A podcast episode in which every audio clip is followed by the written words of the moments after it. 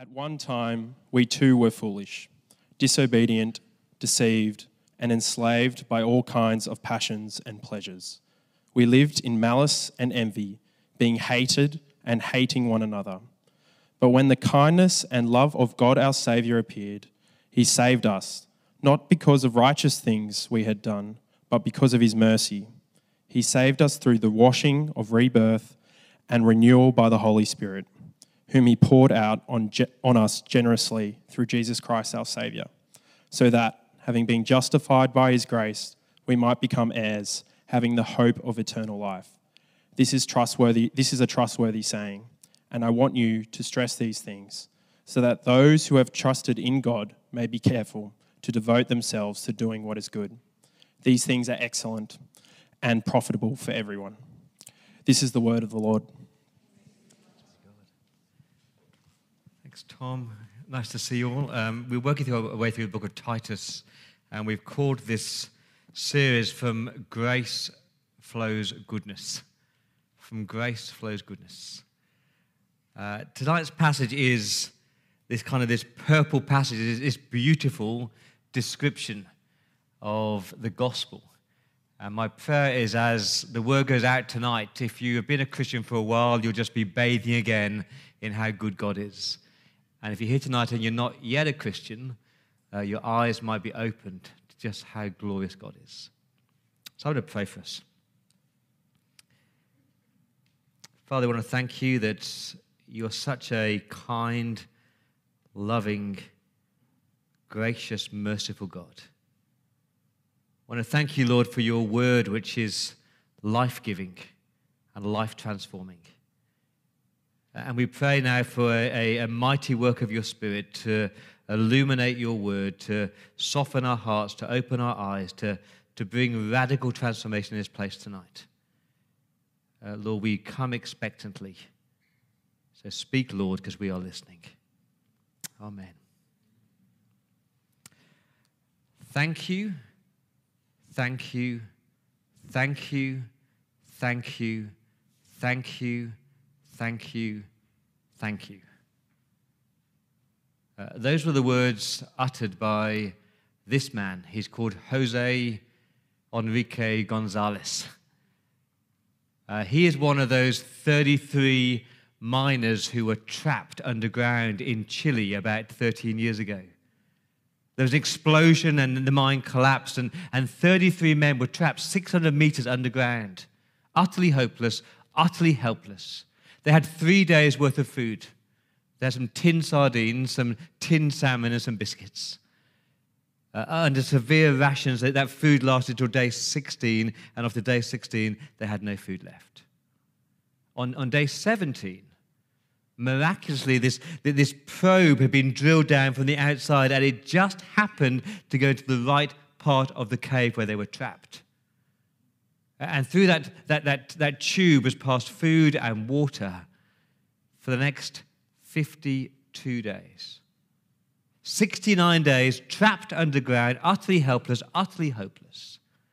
And on day 69, one by one by one by one, all 33 miners were rescued, were saved. And every single one of those miners got down on their knees and they just sobbed and went, thank you, thank you, thank you. Because that's what you do when you've been saved. That's what you do when your situation has been so helpless and hopeless. You just say, thank you. Now, you might not remember the Chilean miners, but I'm sure you remember those Thai soccer team that were stuck in that cave. Remember that? The 12 boys stuck in that cave with their soccer coach. Utterly helpless. They were trapped. They couldn't swim. The waters rose and they're stuck. Their death is certain.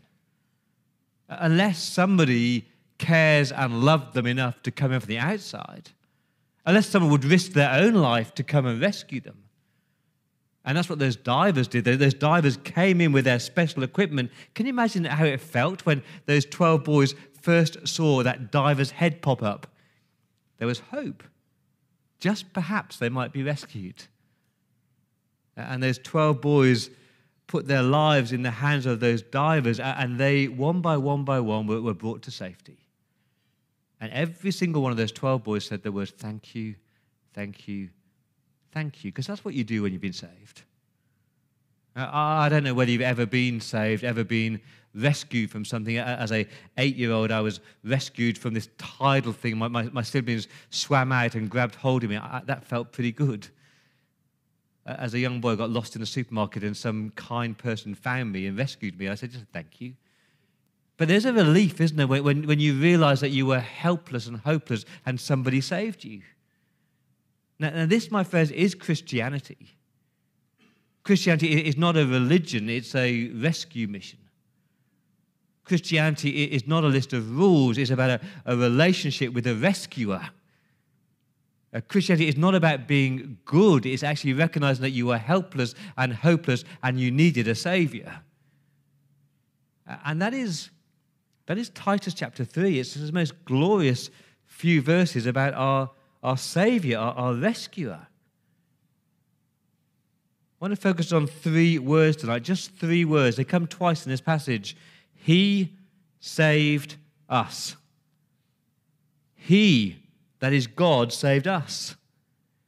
It comes in verse 5 twice.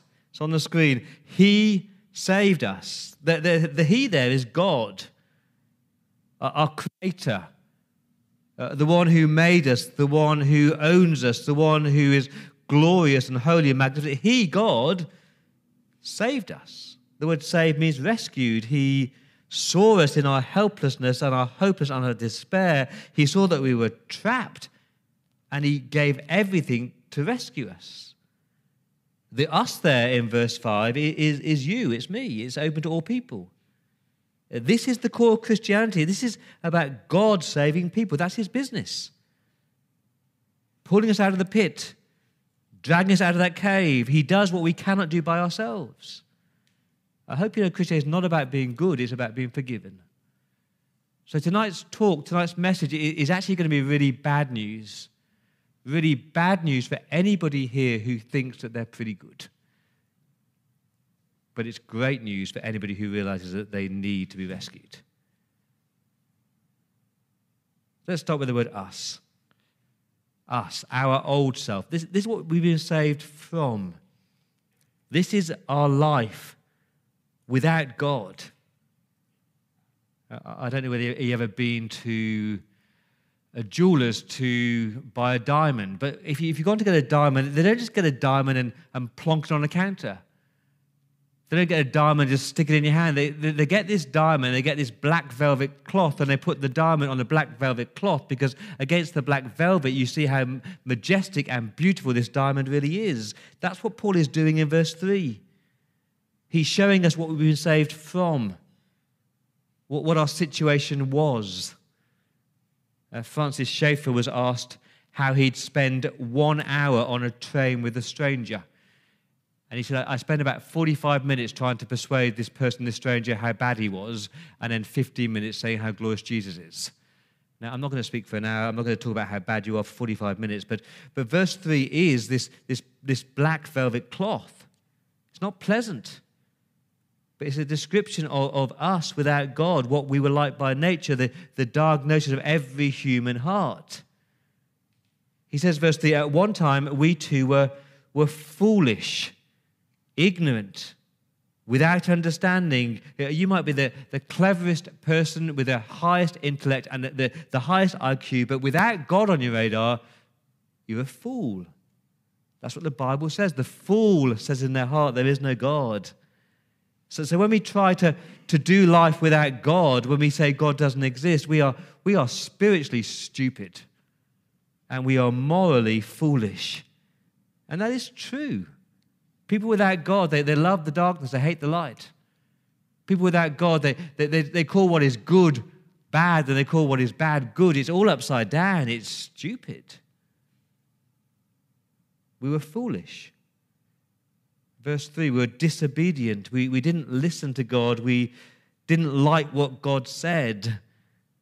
We're like those little kids who stick their fingers in here saying, I don't want to listen. Not listening. Won't do it. No. I've got 4 boys. I haven't sent any of my boys to the school of disobedience. They've just learned it quite naturally. And that is us. We say to God, stuff you, God. I'll decide what I want to do. I don't like what you're telling me, God, and I don't care about you, God. That was us. Foolish, disobedient.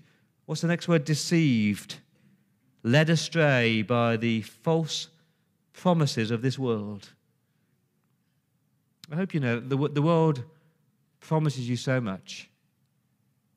They find your identity in your stuff. Get a bigger home, then you'll be happy. Get the perfect body, get fit, then you'll be happy. Have the perfect friendships and the perfect family, then you'll be happy. It's lies. It's deceptive. It's empty promises, because family will disappoint you and friends let you down and your body gets fat and fragile and all the stuff just rots and decays or goes out of fashion. We were foolish, disobedient, deceived, and enslaved, says Paul. It's not a nice word. Enslaved, trapped by all kinds of passions and pleasures. It's a bit like drowning. Nobody drowns by holding their breath. People drown because instead of taking in air, they take in water. And so we were made to take in air. And so if you replace the air that you're supposed to have with anything else, it's not going to be good for you. And the same spiritually. If you take in stuff of this world instead of the spiritual air, instead of the glory of God, if you fill your lungs and fill your life with stuff that is not of God, it's going to trap you. And this is the crazy paradox, because our world says this Christianity lark is going to trap you. But it's the exact opposite, that Christianity actually sets you free. It's the world that traps you, because your world is addicted to stuff. It's addicted to passions and pleasures, addicted to money and popularity and possessions and looks and family and friends and food and fitness and fun and success and sex and self. All this stuff that temporarily satisfies you but never really satisfies. Firstly, we used to live in malice and envy, being hated and hating one another. That was true of me. If someone offended me, I'd get them back. If you've got what I want, I'm jealous of you. Why are you and not me? And I wouldn't have a temper tantrum like a 3-year-old. I just manipulate and sulk. This is the black velvet. This is what we were like before God. This is every single one of us. At one time, we too were foolish, says Paul. Even the Apostle Paul, the great Titus, the great Timothy, the nicest person you've ever met, deep inside each one of us is this switch which says, me, myself, and I, and we love to flick it on. There's no one righteous, not even one. And Paul wants us to understand that it wasn't anything good in us that God saw. We did nothing. We were in the pit. We were stuck in the cave. This is what you're like at your core. God has 1,000, 1,000,000 reasons not to like us. Ever thought about that? God's got 1,000 reasons why he shouldn't like us. And I know that we like to think that we are mostly good with a few rough spots to sand down, but it's just not true. There's a fascinating book by Oscar Wilde. It's called The Picture of Dorian Gray. Have you ever read that? It's a great book. It's basically, this is the premise, that this young man who's having his picture painted, and he has this great idea. Because normally the picture remains the same and people age. But what if you could reverse that? What if the picture would age over time, but the human being, the man, would just remain the same over time? That'd be nice, wouldn't it? And so they paint this picture, they put this picture in the attic, and the man remains youthful. But every time this man is bitter and angry, the mouth of the painting starts to curl downwards. And every time that this man is jealous or goes into a rage, the eyes of the man get narrower and narrower, the picture. And every time that the man is proud, the picture, the head gets bigger and bigger. And every time this man hates, that there's red paint splashed on this picture. And then one day this ageless man decides to look at the picture. And he is so repulsed by what he sees. It's disgusting. He hates it. And he realizes that's actually a picture of him, his inner self. That's what he's been like. And that is true of us. Our inner self is not pleasant. And it's liberating, this truth, because I'm not better than you. And you're not better than me. I'm not nicer than you or kinder than you. I have no right to look down on anybody or feel smug about myself, because we're all stuck in the pit. We're all stuck in the cave. We're all helpless. The philosopher Horace said this, a god must not be introduced into the action unless the plot has got into such a tangle that only a god can unravel it. Well, we're in a tangle. And so God steps in to save us. Let's look at God, our Saviour. This is how we're saved. But verse 4 is a beautiful big but. A beautiful big but when the kindness and love of God, our Saviour, appeared, he saved us. Please note in verses 4 to 7 that God is the only person on the stage in these verses. We're in verse 3. God is in verses 4 to 6. What's our part? We do all the sinning and God does all the saving. So please don't think maybe God saw something special about you, something successful, something intelligent. Oh, maybe I'll save them. I love these verses because it gives you a glimpse into the heart of God, and it's so beautiful. I call these verses the cascading waterfall of God's blessing. The cascading waterfall of God's blessing. And when I use that word waterfall, please don't think these pathetic Australian waterfalls like a trickle of water down a mountain. Think Niagara Falls. Think it's this torrent. It's awe-inspiring. It's spectacular. It is overwhelming. This is our God. Verse 4, why did God save us? But when the kindness and the love of God, our Saviour, appears. So why did he say it? Because of his kindness, because of his love. The word for kindness there is the word goodness. God treating us with undeserved dignity and undeserved blessing. Wow.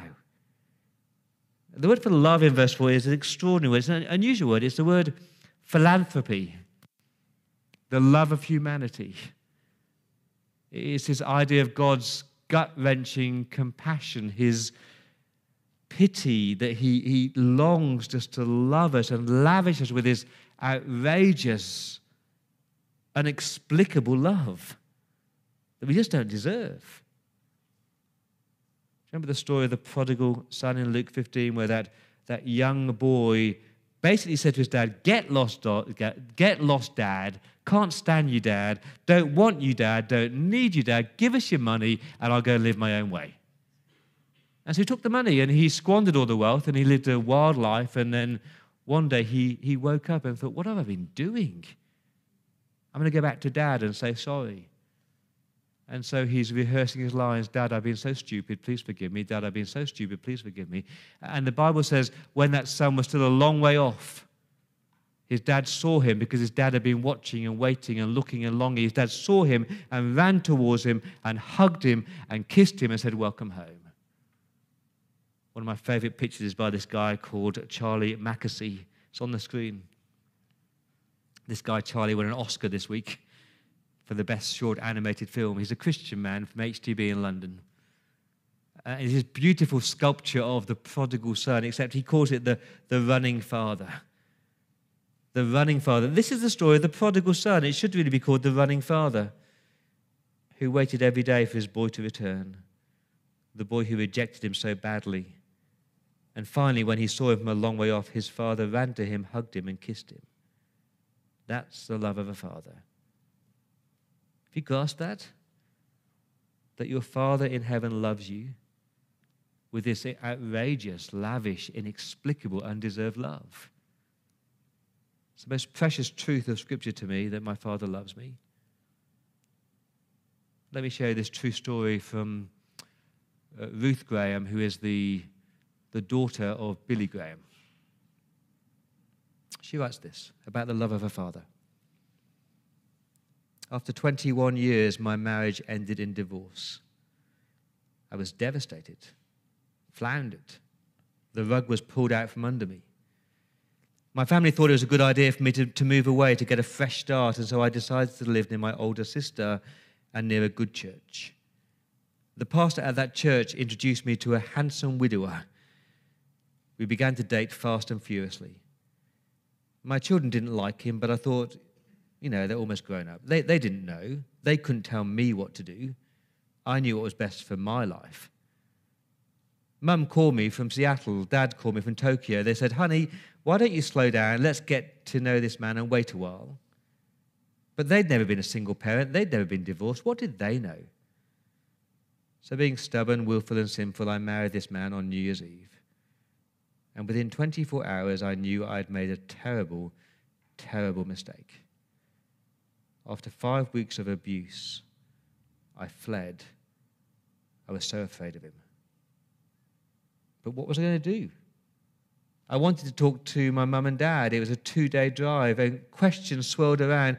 What was I going to say to Dad? What was I going to say to Mum? I'd been such a failure. What were they going to say to me? We told you not to do it. You've embarrassed us.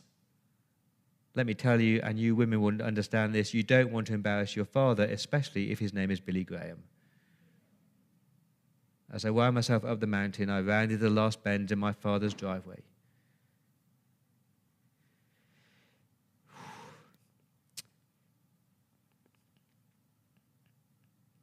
And my father was standing there waiting for me.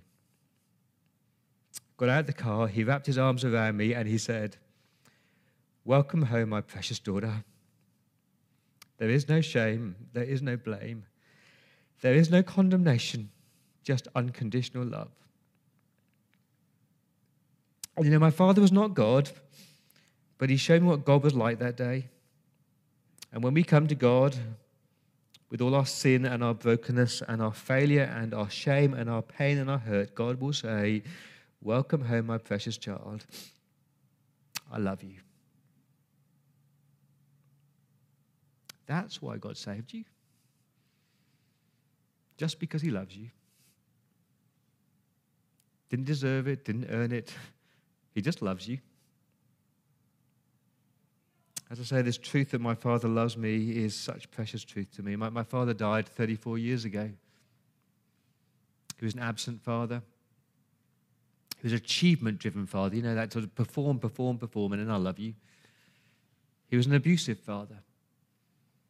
And so when I became a Christian and someone says, "Your father in heaven loves you," I couldn't grasp that, because my picture of a father was what is absent, abusive, and achievement-driven. But your father in heaven just loves you, not because of what you've done. He just loves you. He's not reluctant, he's not distant, he's not stoic, he just loves you. God is crazy about you. God is so crazy about you, he's willing to show his love very publicly. Verse 4, when the kindness and love of God our Saviour appeared, an epiphany, that's the word, God's love has appeared, made visible, made tangible, made knowable in the person of Jesus Christ. Kindness and love has a face, and his name is Jesus. The Lord Jesus Christ, full of compassion, full of love, full of pity, full of mercy and kindness. And I don't know whether you're here tonight questioning whether God loves you. If you are, you haven't understood who Jesus is. You haven't encountered Jesus. Because in the Lord Jesus Christ, you have this unconditional, outrageous, lavish love. So God saved you because of his kindness and because of his love. God saved you because of his mercy. See that word in verse 5? He saved us not because of righteous things that we had done, but because of his mercy. It's such a beautiful word. If grace is getting what we don't deserve, then mercy is not getting what we do deserve. Mercy is not getting the punishment that we do deserve, not getting the penalty that we do deserve, not getting the wrath that we do deserve. That is mercy. It's so beautiful. Remember that mother who approached Napoleon, the Emperor Napoleon, seeking pardon for her son because her son's about to be executed for the wrong that he's done. And she just begs the emperor for pardoned. And he says, no, justice demands that he's punished. And the woman said, I don't ask for justice, I ask for mercy. And Napoleon says, well, he doesn't deserve mercy, he doesn't deserve mercy. And the woman said these famous words, it would not be mercy if he deserved it. And mercy is all I ask for. And Napoleon pardoned that son. It would not be mercy if we deserved it, my friends. We don't deserve mercy. We deserve punishment. God, in his incredible mercy, doesn't give us punishment. He gives us love and forgiveness and grace. And I love the fact in verse 5 that he adds the negative. He could have said, he saved us because of his mercy. But he feels he has to add in this sentence, he saved us not because of righteous things we have done, but because of his mercy. And I think God knows our tendency, because our tendency is to think that we have done some good. Our tendency is to think that we must have done something good. No, not because of righteous things that we have done, not because of your good works. Please don't parade your life of good works and good choices and being nice and popular and think somehow that's contributed in any way. It's not about your morality, it's about God's unmerited mercy. And the guy who wrote this letter is called Paul, and he spent most of his life trying to be good, trying to accumulate religious righteousness, being of the right tribe, the Hebrew of Hebrew, the right synagogue, born to the right family, keeping the rules. And one day he encountered the Lord Jesus Christ on that road to Damascus, and everything changed. He said, all that stuff, it is rubbish compared to knowing God. Maybe that's your story. It's my story. I spent 20 years of my life being good and upright and respectable. But to be honest, I was smug and arrogant and proud. And then I encountered Jesus. And he exposed the real me, the bits I didn't like. And I experienced his extraordinary mercy. We don't get what we deserve. It's called mercy. It's so beautiful. And it stops you from bragging. And there's more. He saved you, verse 5, through the washing of rebirth and renewal by the Holy Spirit. This is so beautiful. He saved you. He made you born again. Rebirth, that's the idea there. Being born again. It's the work of the Holy Spirit, not your work. Remember John 3, there was a religious man called Nicodemus who said, what must I do to get eternal life? And Jesus says, you must be born again. He didn't understand it. He thought, how can I go to my mother's womb a second time? And he had understood that Jesus is talking not about a physical rebirth, but a spiritual rebirth. Because if you're a Christian, you've got two birthdays. Your physical birthday, your date of birth, and your spiritual birthday, your date of rebirth. But the important thing here is that you can't do it. You didn't decide. It was a work of the Holy Spirit. Only the Holy Spirit prodded you and prompted you and chased you and opened your eyes. And that is so liberating, because I can't persuade you to become a Christian. I can't preach you into the kingdom. That's the Spirit's work.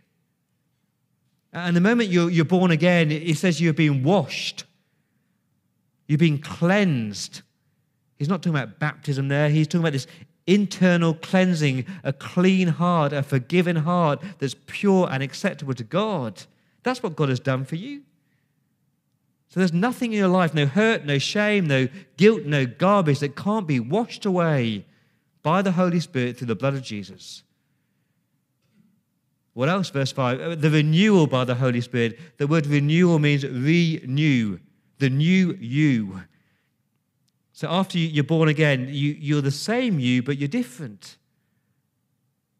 I remember soon after I became a Christian, about 6 months later, all my friends were not Christians, and they took me out one night to the Eagle and Child pub in Oxford, and they sat me down. I remember it vividly. And they said, Paul, you've changed. Paul, you've really changed. And they meant that negatively. And I just said, oh, thank you, really, thank you so much. I have changed. I've got a new purpose, a new passion, a new mission in life, a new identity, new aspirations, new desires. I'm a new person because I've met Jesus. Now, that was the work of the Holy Spirit, not my work. I couldn't change myself. You cannot change yourself. That's the work of God. I don't know whether you've ever been to a gym with a personal trainer, but one of the most annoying things is when they sit you down with this weight machine and they try and tell you what to do. And they try and explain you have to lift the weights this way. And then you give it a go and you can't do it. And so they say, no, you have to lift it this way. And you go, look, I understand with my brain what I need to do, but my muscles just can't do it. I'm incapable of doing it. That's what he's saying here, that you're incapable of changing yourself. You need this supernatural power called the Holy Spirit to change you. And that's what God does. The waterfall continues in verse 6. We haven't got time for it, but through Jesus Christ our Saviour, so that having been justified, having been made right with God, it's a legal term, having been declared not guilty by his grace, undeserved forgiveness, because Jesus got punished and you got forgiven. Jesus was forsaken that you might never be. Jesus was abandoned so that we're accepted. Through his death, Jesus paid it all. Now this is the gospel.